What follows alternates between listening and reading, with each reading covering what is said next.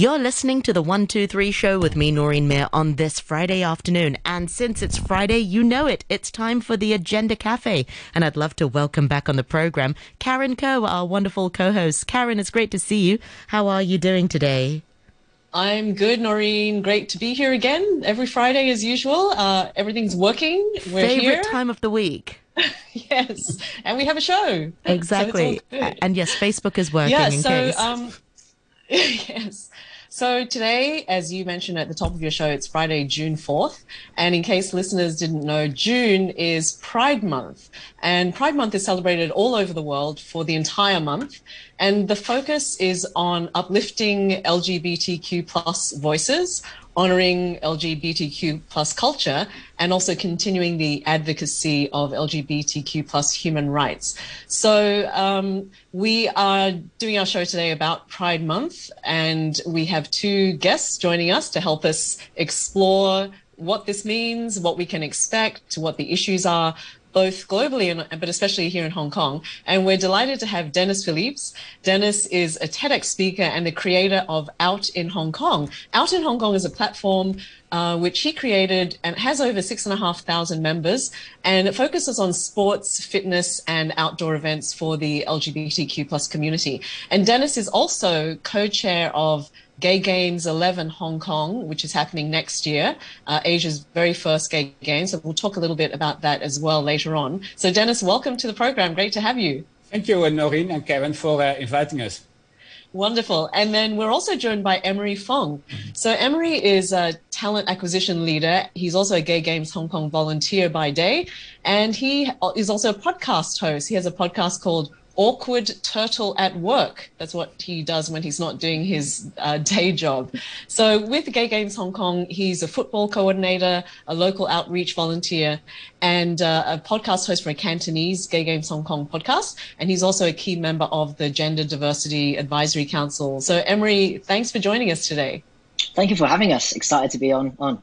Yeah. Well, for listeners who don't know, let's just talk a little bit about the history of Pride Month because if we really go back to when it started, it didn't really start as a, as a happy story, did it? Maybe, um, uh, Dennis, do you want to take that first? Yeah, that's a good point. So, Pride Month is a remembrance to uh, what happened in, in 1969 uh, in New York. Um, in, the, the, Stonewall Bar. Yeah? Everybody has seen probably the, the, images that the fight started between the LGBT community and, and the police, uh, and really trying to get more um, uh, rights um, arranged. Uh, and that is the remembrance of, of this month. Yeah? And, and, Pride actually is an acronym for personal rights in defense and education. Really? I didn't yes. know that. Yeah, that's very interesting because, uh, one hand, of course, we always think about rainbows and lots of parties. But on the other hand, it's a very important element is, is to go look back what we have done in the past and, and also how we get on, on, on, on this journey. And I think it's also good to remember that in many places in the world, being LGBTQIA is still not accepted um, as, as, as in other places in the world, yeah? especially in places in Asia where we are. Uh, there's still lots of things to be achieved. Um, and that's a place where two thirds of the world population lives. Yeah, actually, when you look at um, what the case is in Asia, I mean, I don't know whether you know offhand, but uh, how many countries are, you know, are um, have, for example, legalized um, first, well, we know there's not many that legalize same-sex marriage, but at least um, homosexual relations and lesbian relations. Uh, I don't know the figures by heart, but you can see over time in, in the last 20 years, you see things have really uh, changed around the world. Yeah? I'm personally from, from Holland, um, and, and, exactly 20 years ago, uh, the Netherlands um, approved marriage equality.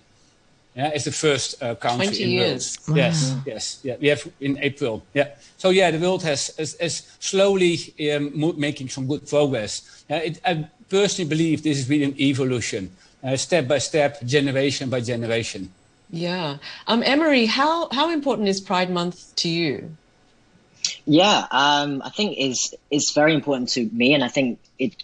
I think a lot of the times, you know, we, we always say, oh, it's great for the community for LGBT plus, but I also think the focus should be for everyone, right? Um, it's not just for LGBT plus community. Is your neighbors, it's your friend of a friend, um, your you know your sisters, your nephews, um, who are also now in this community. Now is obviously um, compared to you know 20, 50 years ago, um, it's a very different landscape. So definitely it's an important month for us, uh, but I definitely think it's also very important for you know everyone um, in the in the world as well. Yeah, let's talk a little bit how Pride Month is being celebrated in Hong Kong. Uh, this year is a bit special because of the pandemic. I mean, how, how's this year sort of different from previous years? What have you sort of got planned? So that's a good question. I think Hong Kong is a little bit different than the rest of the world anyway, uh, because Pride Month in, in, in, June is celebrated in most places, but in Hong Kong we also um, some of the events normally take place in October, November. Uh, because of the outdoor temperature and having events in the middle of June during typhoons. So normally what you have in October and, and November, there's the Pink Dot uh, event. There is also the Hong Kong Pride Parade the Hong Kong Gay Lesbian uh, Films Festival always takes place in, in, October and November. Uh, so June often always there are some events always in the past and also this year, but I think it's because of the pandemic situation uh, much more uh, smaller. And I think lots of events are taking place virtually. It's lots of corporations who are doing lots of um, events, gatherings with the diversity and inclusion uh, team. Yeah. Um, I, I, sort of also want to catch up with you, uh, Dennis, about uh, the development of Gay Games 11 uh, Hong Kong 2022. It's just next year. I mean, how are, how are plans going? Uh, what have you been up to? Uh, can you give us a bit of an update? Yeah, that's great. So we're only uh, 18 months away from the Gay Games in November next year. and maybe it's good to give a little bit, because you asked about the history of Pride Month. So maybe it's also good to give a little bit of history of, of the Gay Games. Mm. Um, so the gay games started in 1982 uh, by an Olympian, Dr. Tom Waddell. Um, he was an out uh, athlete and he participated in, Me- in, in Mexico uh, in the Olympic Games. You probably have all seen the opening ceremony of the Olympic Games, right? Where all the, the athletes are marching uh, into, into, the, onto the, the stadium. And he, he, he, participated and he thought, this is such an amazing experience walking as an openly gay man in, in the stadium and being applauded for, for being who I am as a human being. And then he thought, I really want to give this experience to everybody, especially the LGBT community, uh, because it's a unique experience. So then he started an event and he called the Gay Olympics. Uh, but two months before the event, uh, the Olympic Committee sued him for using the word uh, Olympic. So last minute, everything had to be changed into, uh, into gay games. Uh, and that was a relatively small event with about 1,000 participants. Um, the guest of star during the opening ceremony was Tina Turner. Oh, uh, wow. used that really to uh, to restart her career, uh, and and and of course we didn't have social media, but there's still lots of images to find uh, with her performing. So that was the first Gay Games, and since then the Gay Games have been held all around the world. Uh, most of the times in North America, in Chicago, in New York, in San Francisco, um, and three times in Europe. Uh, the last Gay Games was in Paris in 2018. And then 2002 was in uh, Sydney, more close to home, but, but Sydney is not Asia.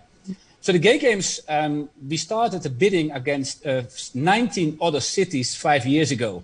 Yeah, so there were about 19 other cities, including Washington, D.C., Guadalajara, Austin, uh, Salt Lake City.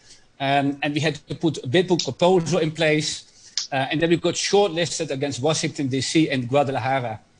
And then in 2017, we had to go to Paris for our final presentation.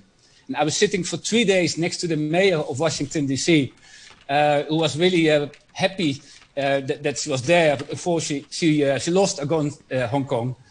Uh, so this will be the first gay games in, in Asia. Um, and the gay games is open for everybody to participate.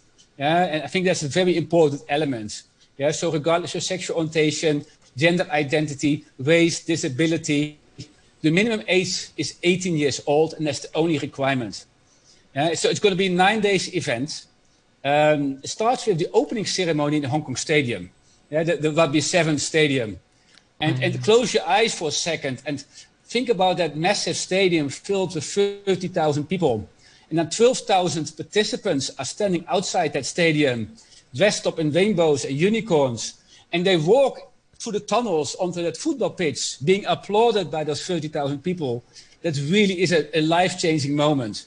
Yeah, because imagine that you come from the Philippines, from, from mainland China, Cambodia, or even here from Hong Kong, and you're not out. and you walk to that stadium, it, you'll never ever forget that. So that's the opening ceremony. Um, and then we also have some singers, performances. It's a very high lifting, powerlifting event. Then we have 36 sports, and, and will talk about that more, um, taking place, including dragon boat racing, esports, and also trail running. Wow. Uh, and then we have arts and and then we have also several arts and culture events, uh, performances by choirs, orchestra, bands, um, and also the Gay Games is a very important element is the memorial events, uh, because in 1982 was also the start of another epidemic, especially in the LGBTQ uh, community, the start of the HIV and AIDS epidemic. Um, and lots of members of our community have passed away. So the Gay Games is a very important element, is, is people who passed away uh, of HIV and AIDS and also from cancer. Um, and also we bring several memorial quilts, which are pieces of, uh, of, of fabric, which are created by family and friends who passed away and those quilts will be displayed uh, in Kwun. Mm. In Kwun will also be art, a very big art exhibition organized by Patrick Sun from Sun Pride Foundation. Then we also have a festival village, which will be in the central uh, part of Hong Kong, where we have performances every night, um, oh. DJs. Amazing. So it's, a bit, it's a bit like a Clockenflap times wine and dine combined with a yoga festival, but then for nine days. So, Dennis, this, I mean, this really sounds amazing. And I'm sure after all these pandemic lockdowns, it's exactly what we need. Yeah. But what do you hope the more lasting impact will be on Hong Kong of having an event like this? Um, it's a very good question. If, if, you go back to our purpose, right, the purpose of the Gay Games is really bringing diverse groups of people from all around the world together. And, and using sports, arts, and culture, the community, and fun to create a positive impact. Yeah, because imagine that we all four of us go for a run tonight. Yeah, we have some fun um, and we build lifelong friendships. Yeah, it, we really believe that the gay games will put a different perspective on being LGBTQ and also help down the, the break down the, the stereotypes. Yeah. Um, Emery, just coming to you, when, when you look at Hong Kong, you know, nowadays we have so many conversations among business leaders, at least, and, and also some other parts of the community saying we need to be more diverse and inclusive because that's good for everybody. Do you see that Hong Kong is becoming a more diverse and inclusive society? Um, yes and no. Uh, I think definitely, you know, if you compare it, you know, even to two years ago, I think obviously there's been changes being made, but there's still a long way to go. Uh, but I think that's the same thing with you know, every kind of, I guess, movement or any kind of thing that you're trying to change, right, is going to take over time.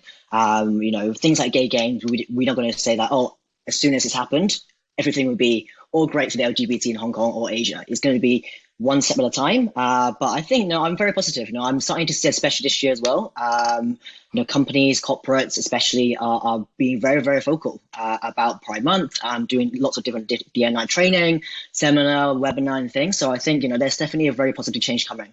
Yes. so, what what sort of concrete improvements have you seen uh, taking place for the LGBTQ plus community?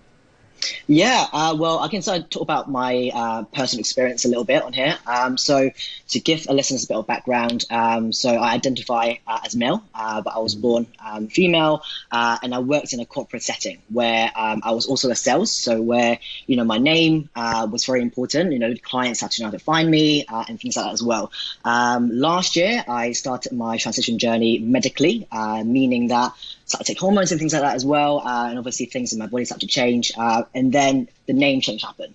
Um, so which meant because of the work I do, uh, it was very important for me to, you know, um, make sure people can know where to find me. Um, so what I did was, you know, just like my, my, my employer at the time, um, there was no issues at all. Uh, I think rather um, the, the way we kind of did it was that they didn't really know uh, how what's the approaches or what's the you know there's no step by step guideline to, on what to do. Um, so what they were saying was just that you take the lead on this. Whatever you want to do, we will kind of support you uh, in a way. Um, so I think that was really nice. Uh, where you know, it is a very personal thing. Um, and I was able to, you know, use my um, kind of use my own narrative to go through it. And then since then, you know, uh, companies have been sort of reaching out and, and, asking, you know, for, for different talks and things like that as well.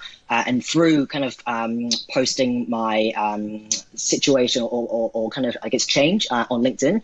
Uh, and that's actually how I got in touch with Gay Games as well. Um, so, you know, things like this, you know, um, I think by, by people more speaking about more openly in a corporate world, especially because Hong Kong is still very commercial, financial hub, right? I think it's very important that corporates in Hong Kong um, kind of takes the lead on these things, uh, and then yeah, and you slowly start to trickle it down um, to everywhere. Yeah, and you're very lucky that your employer is very supportive because there are examples where people would be fearful to live their truth or, or to really sort of come out to, to say how they really feel.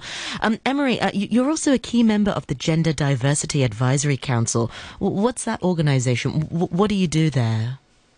Yeah, so um, it's part of kind of uh, we advise the gay games um, on um, gender diversity experience. Um, so you know, for a transgender person, uh, there's so many little things that, let's say, uh, uh, a cis kind of gender person would not kind of register would be a problem. So things like changing rooms, things like uh, filling out forms when you um, fill out gender, um, title, and things like that, uh, your name, and things like that. So, you know, we basically have a council committee, uh, and then we invited quite a lot of the people in the community in Hong Kong as well, who are in the um, LGBT plus community uh, with a focus on transgender, um, and then letting them know what we're trying to do to accommodate people like, um, kind of like us uh, and what we can do to really drive that experience. So, for example, um, we made sure the form, the register, uh, registration form, you know, how we word um, words or how we, you know, when you enter uh, when you fill in your genders and things, you know, everything is kind of put out in a, the best possible way.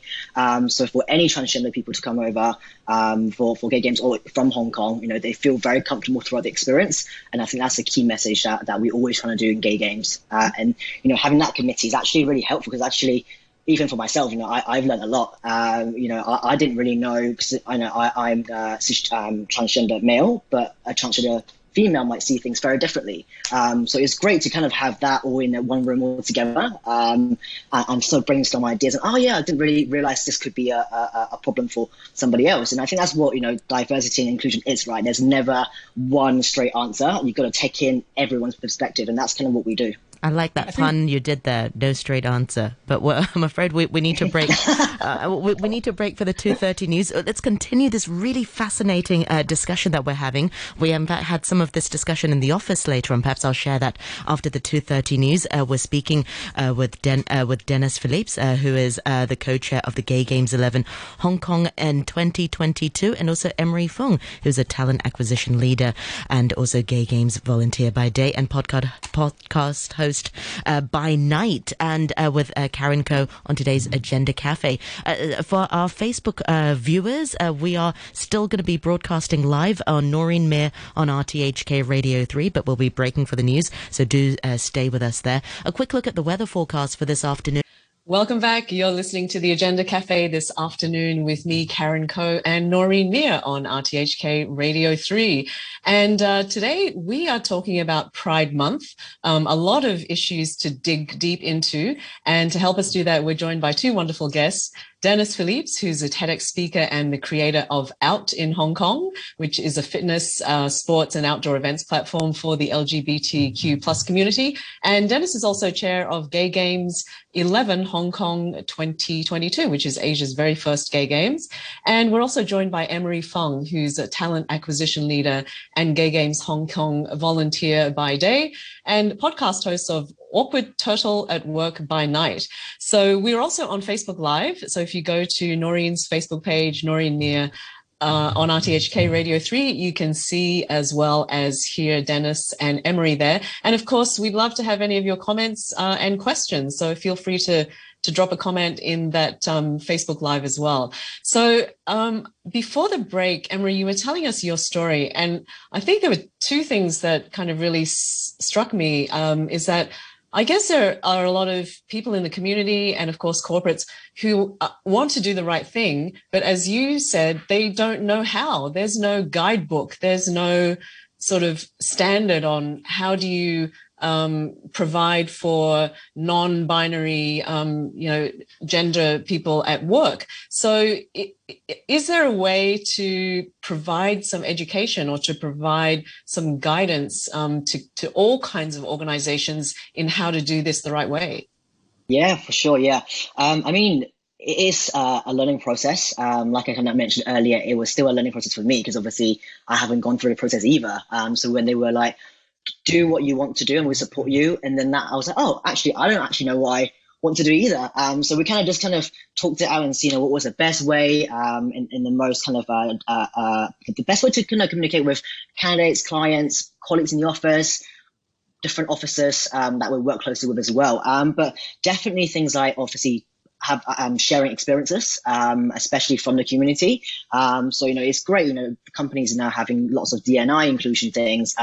As a part of their kind of must-have uh, within the HR umbrella. But you know, um, you never really know how much there is to cater to unless you've gone through it. So you know, for example, like uh, when I was going through um, the transition, the name change, I completely forgot. It might sound very obvious, but I completely forgot that we had to change my business card. Um, that was the very last thing that we did. We're like, oh, we completely didn't. That was like, it sounds very obvious, but it's little things like this. And then, so it was a, a process, but I think, you know, the more people do it in, in the corporate world, the more people, do, the more kind of, I guess the blueprint, if you like, um, we start to sort of think about, oh, what needs to be done. Uh, but for sure, you know, um, definitely sort of having more guests or having more people talking about exactly what they're going through. Um, and I think the, the important thing is as well is actually for the other people in the office to understand what is happening. Because for, for me, it was very, I, I made it very clear that I didn't want to do it quietly. Uh, I think the more you kind of not talk about it, it kind of creates even like a, a question mark around the thing. Like, so for me, it was very, very important that I was very transparent with everyone. Um, it wasn't something that was done behind the closed doors type thing. Um, but you know, um, I think it's, it's, it's really good so far. I mean, when I did my LinkedIn post, I was very surprised um, in terms of how positive it was, uh, and you know, because of that post that you know that I wrote, um, and I thought about for a long time, like, oh, should I do this on LinkedIn and things, and you know, I did it, and then it's it's brought me to a lot of new opportunities, like joining the gay game. So um, it's, it's been a really good thing. Um, and I think people, generally speaking, are, are a lot more accepting. Um, they may not understand it fully, uh, but I think the first step of, ah, we need to cater for these people um, is a good step to, to, to start. Yeah, it comes down to education. And the trouble with that is that there are some people in our community who really don't know the difference between gays and lesbians, uh, transgendered people, asexual people. Where should we begin this dialogue? You know, I mean, we, we socialize in circles where um, friend, our friends and people we, we, we chat to will understand this. But there are people in the community in Hong Kong who really uh, don't have that exposure, that they don't have gay friends, that they don't have trans colleagues. So how can we sort of? I mean, where where should we start? They don't even know the difference between gender identity and gender uh, sexual orientation. You know, so That's it's right. all like, oh, it's all these terms are so confusing to them. Yeah, definitely. Dennis, Dennis, you go. Yeah. I've, I've been in meetings uh, for the Gay Games on our, our journey uh, with, with different organizations, uh, NGOs, government departments, etc. And then on the second slide of our deck, it says LGBTQ. And sometimes people ask, what does it mean? Uh, and then you have to spell it out. In the beginning, I thought, wow, why don't you understand this? But then I thought, exactly like you said, right? What we're doing, we, we, we're doing education on the flow. Yeah, people on the journey, we're taking them away in a, in a very non-confrontational way. We talk about LGBTQ, we talk about sports, and we, and we use the gay games as a vehicle of change, as a platform that people, uh, organizations and companies can be involved uh, and support that. Yeah. So, so the gay so, games. So, so, that's that's that's our approach here. Yep. Yeah. So the gay games is not just for you know the um, the LGBTQI uh, plus community. It's really for everyone.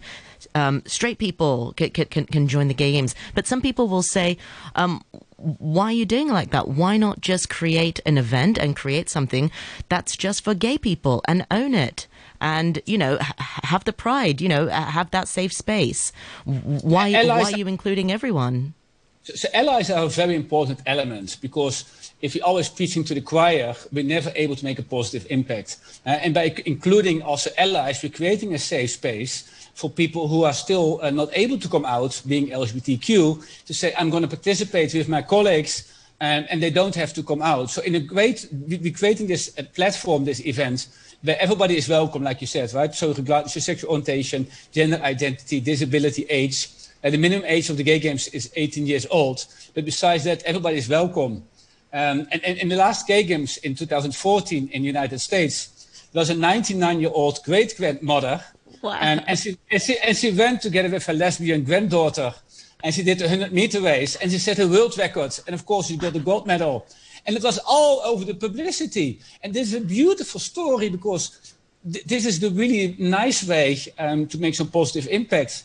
And, Hong Kong, as we all know, has a very high, high amount of elderly people.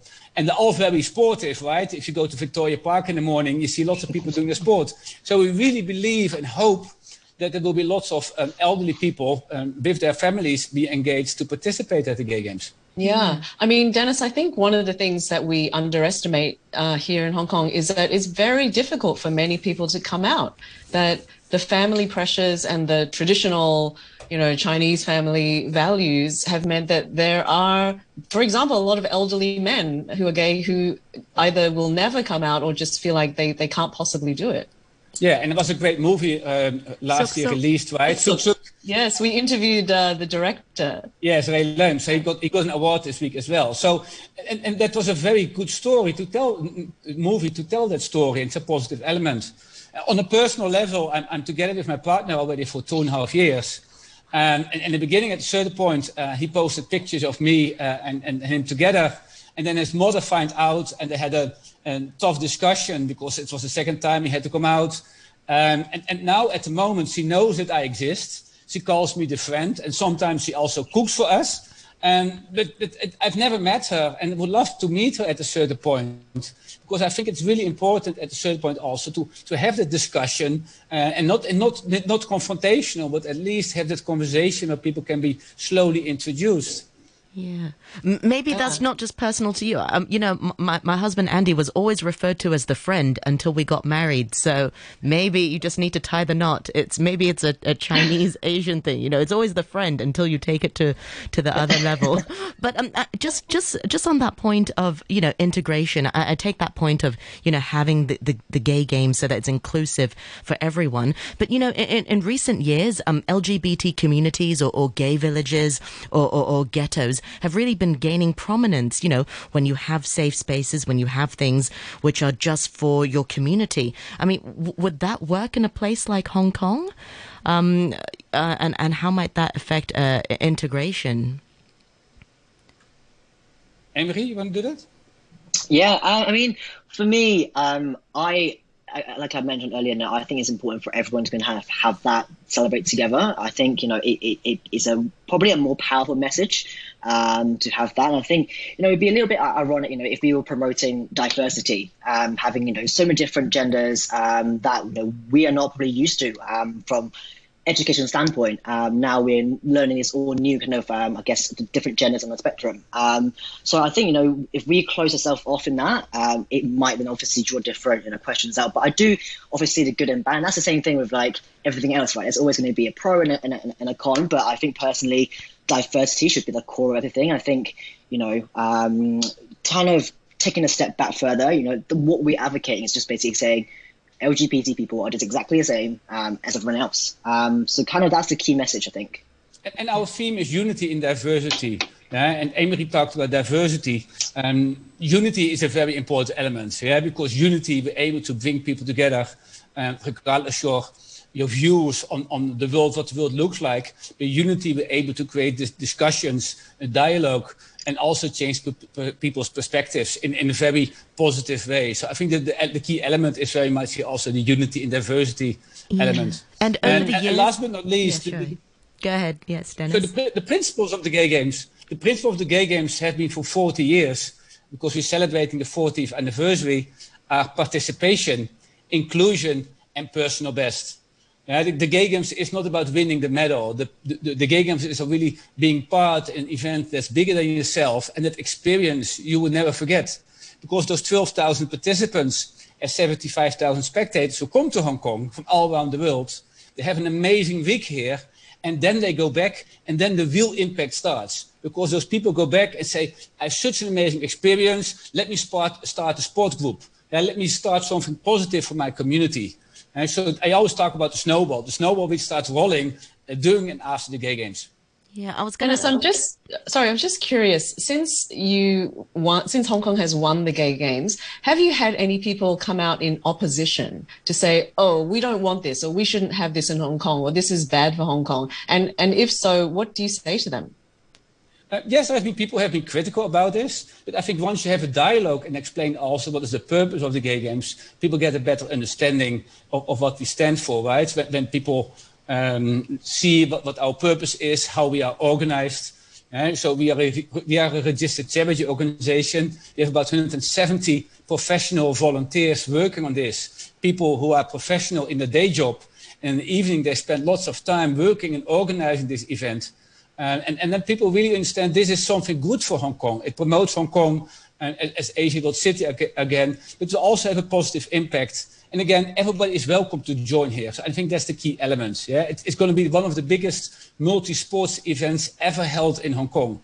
That's so exciting. And that's how change happens. I mean, uh, you've been in Hong Kong a number of years, uh, Dennis and Emery. Um, how do you think attitudes are, are changing, e- even from the work that you're doing at the Gay Games and, and sort of promoting it?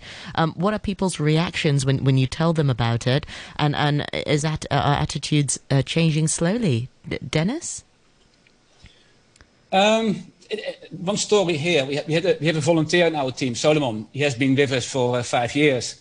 And, and during the bid stage, when we had to create our bid book proposal, 300 pages, we had about 120 letters from different organizations and companies. And he went to his um, employer, which is a sport event company, and he wanted to include um, that letter of support. But then he had to tell his employer that, that he's gay himself, and he did it. And it's quite interesting because since then you really can see that he changed. So these are small things what, what happened but it's quite interesting that all along this way, on this journey, people get involved and, and, have a positive impact. And we're building a community of people um, and, and, and use the Gay as a platform for positive change there. Yeah. Emery?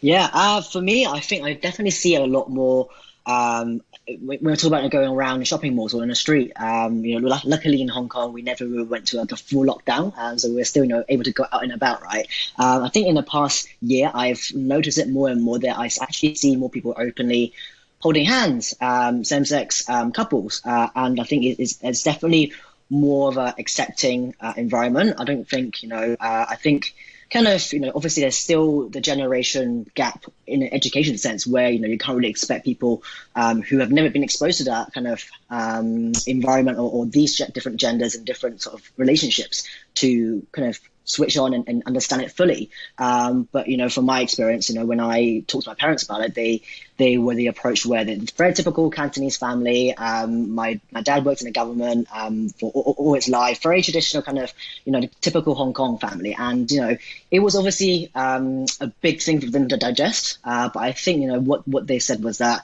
you know, we don't really understand exactly what you're doing, um, but we can understand it uh, as long as you're not doing anything that's you know harmful to anyone, or you know, be, if yes. you're not doing it for the sake of someone else, then obviously go do it. And I think you know the, you know, I think you know if I spoke to them about this maybe 10 years ago, that would have been a very different reaction. Uh, similar to talking about friends about it, uh, or even to, you know, um, at work, you know, I think a couple of years ago, I probably would not have the courage um, to be so open. Uh, but you know, uh, now I think people are very, very, especially now I think with the internet, right, with the media, with YouTube, with Instagram, it's very easy actually to see ah, there are these people kind of out there, may not so much in Hong Kong we see every day, but at least we're seeing it on telly, we're seeing it on the newspaper, we're seeing it in athletes. You know, athletes are also talking about it in the sporting world, uh, and, and that really helps to drive conversation. That's such a great point. I mean, how much of it comes down to representation in the media? I mean, growing up, uh, watching TV, watching the characters, well, especially on Chinese TV here in Hong Kong, you don't see sort of um, uh, uh, lesbian couples or anything. I mean, now with Netflix, we're seeing more. I mean, how important is is representation uh, on the telly?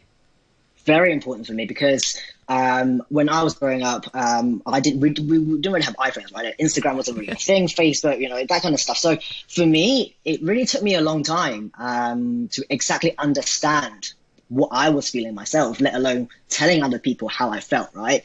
Um, and you know, with the, the, the, the, most famous example, you know, Caitlyn Jenner uh, a couple of years ago, uh, kind of in the mix of the sporting world and the entertainment world as a whole. Um, that was a, a, big change for you know how people saw it. And I think you know without those people at the very top, um, even just making you know making one or two comments now and then, um, it does really drive a lot of change. You look at Elliot Page um, uh, after his transition. You know, there's been so much news um, on mainstream media, which would never happen before. Um, so I think it's very important that we actually have these things that we have we see in the media, and you know, um, especially for you know, in, in the world of social media where we have lots of KOLs who does, um, you know, marketing for, for different brands and companies, I think it's also very important for those people to speak up as well, whether or not they are LGBT themselves or they're just any other allies. Yeah. I think it's also um, research and data is important because that's what drives a lot of change. I mean, I th- just earlier this week there was an article that talked about a, a, recent survey in Hong Kong's financial sector that revealed that lesbians, in particular, tend to keep their sexual identity secret because they're afraid that their careers will be hurt um, if they're open. So the study was done by Lingnan University, and they surveyed over 100 um, lesbians in the financial services sector, and some of them said that um, they were told um, that they couldn't have client facing roles because they weren't presentable. They were too butch or too masculine. So they were put in backroom jobs and sort of IT roles where they didn't have to meet clients. So, it, you know, which shows us that everyone's experience is is different, and um, they also said that it's actually a little bit easier for gay men because there are more gay men who are leaders who have come out, um, and it's generally easier for male identifying people anyway. I mean, what do you think about those kinds of issues? I, I think if you're not able, so imagine you leave your home in the morning, you need to leave your half of your personality at home, and you're not able to bring your whole whole to, to the office and, and it means that, that when you have a chat with your colleagues about the weekends, you cannot talk about that adventure or, or hotel station you get with your partner. That means that you're not able to be your true self, right? So it means you always, some part of you is hiding yourself. That, that also means that you're not able to give you 100% of your energy and focus there. So that clearly has also an impact on your performance from a mental perspective. And, and, especially now with the COVID situation, um, the mental situation, of course, with, with globally has impacted so many people. Yeah? So not being able to be who you are, that definitely has an, an, an, impact on you. So that's why when employers are more open and willing to support anyone, yeah, regardless of what you look like or where you come from, that really has a positive impact also on, on, on your employees' work workforce, right? Because if you bring your 100% self with you, you're able to be more free and to be able to, to dress yourself or put, put a picture of your partner on your desk and, and to be proud of who you are. Yeah. Um, you know, although, as we've said, a lot of a lot of corporates are pretty good, especially the multinationals. You know, they're probably leading the way in terms of really making an effort to be um, inclusive. We still lack legal protections in Hong Kong, and at the end of the day, that's what really makes a difference to your day-to-day life when you when you have to deal with government departments when you have to deal with anything you know that that's legally related what is your hope in terms of how laws can change in hong kong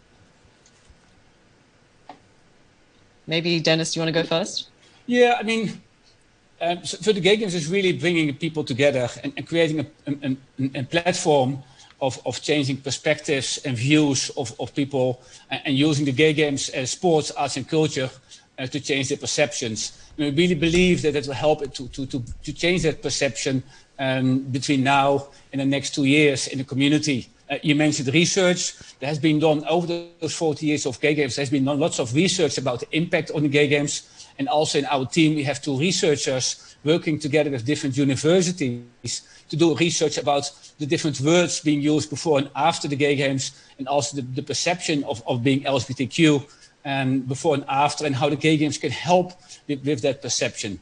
Yeah, I mean, uh, of course, dealing with the government, there can be a lot of red tapes.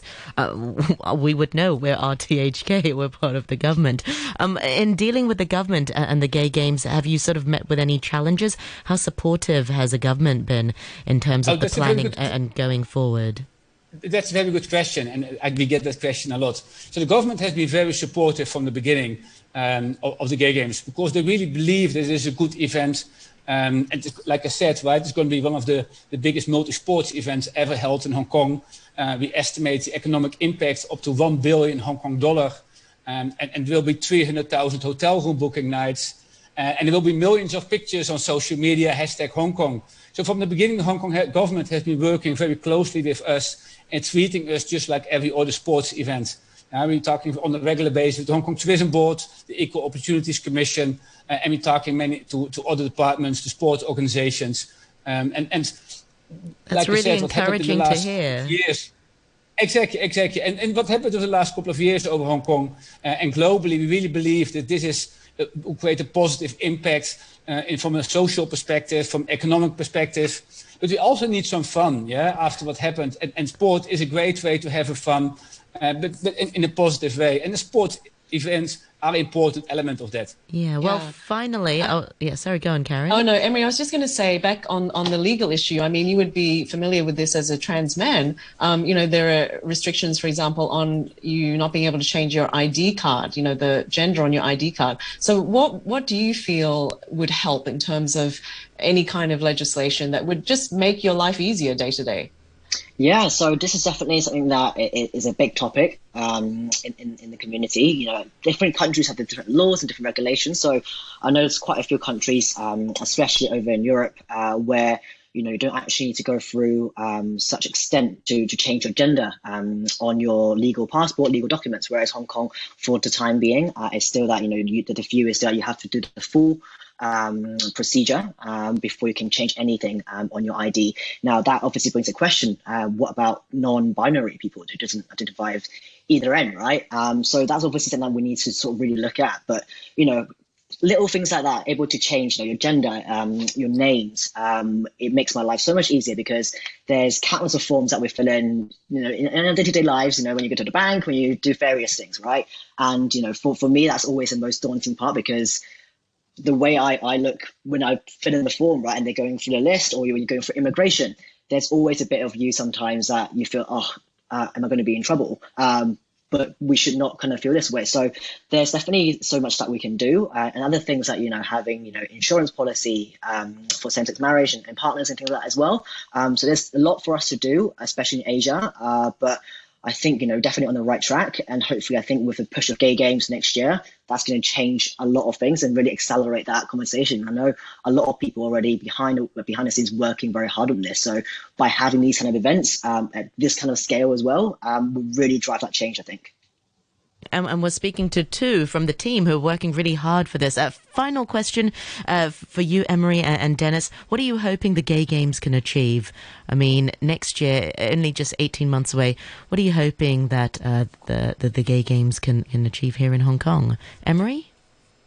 Yeah, um, I just really, I, I, I'm so excited because I, I do a lot of sports, um, and you know, doing sports is, is, is a big thing in my life, and you know, able to kind of be yourself fully in sport, um, it, it, it does really change a lot of things and really adds onto your life, and I think everyone should really enjoy the atmosphere and and knowing Hong Kong, it is a very small place, and knowing that it's going to be 35 sports all happening across the nine days, the atmosphere, the adrenaline, the energy, um, it's going to be like a, a something that I think Hong Kong's ever seen before. And I think you know it's going to be a really great message for everyone who may not know anyone in the LGBT community that they, they think, oh, this happened November 2022. Um, oh, it's just a very normal thing that happens uh, in the world.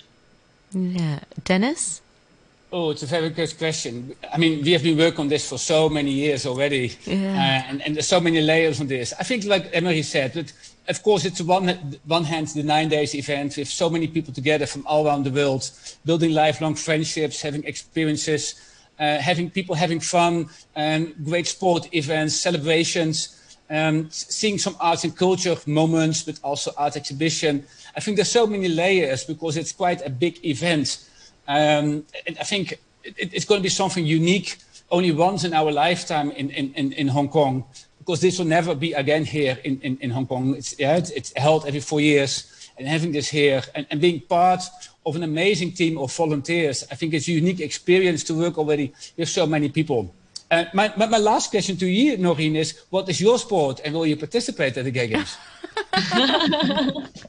wow, that's a big question. What, okay, well, do, do you do badminton? I love badminton. Yes, we have badminton. Oh. Yes, I think we expect about 600 badminton players. So, oh, wow. you, you better start training. Yeah, I know. Yes. You better start training pre-registration already uh, uh, open. I think we have about 900, uh, 900 people already pre-registered. So definitely come, and, and it will be great to have you playing, Noreen. Fantastic. Well, Dennis, um, ha- if people want to find out more about both the gay games, but also anything or any events, uh, virtual or otherwise, going on for Pride Month, where can they go? Go to our website, gghk2022.com. And, and there you can see how you can pre-register, how you can be involved. We're looking up, we're always looking for professional volunteers who want to support us on this journey. Um, so really get involved, yeah, be involved in this unique experience once in our lifetime in Hong Kong. Yeah, fantastic discussion today. Okay. Thank you so much uh, to both our guests uh, this afternoon. We were chatting with Emery Fung, who is a talent acquisition uh, leader and also Gay Games Hong Kong volunteer. Uh, Emery also hosts a podcast of Cantonese Gay Games uh, here and also the podcast host of Awkward Turtle at Work and a key member of the Gender Diversity Advisory Council. Also, many thanks to Dennis Philipse, who is a TEDx speaker and also the co-chair of Gay Games 11 Hong Kong in 2022. Asia's very first gay games. You heard it. Uh, once in a lifetime opportunity here in Hong Kong. We're not going to get it again. So it's going to be on uh, next November in 2022. So this is really exciting. We hope uh, many of our listeners will be able to join in, participate, join a sport, be a spectator, be an ally. Thank you so much, uh, Dennis, Emery, and Karen for your time this afternoon. Have a great weekend, everybody. Thanks, Thank, Thank, you both. Thank you. Thank you for having us. Bye. Bye.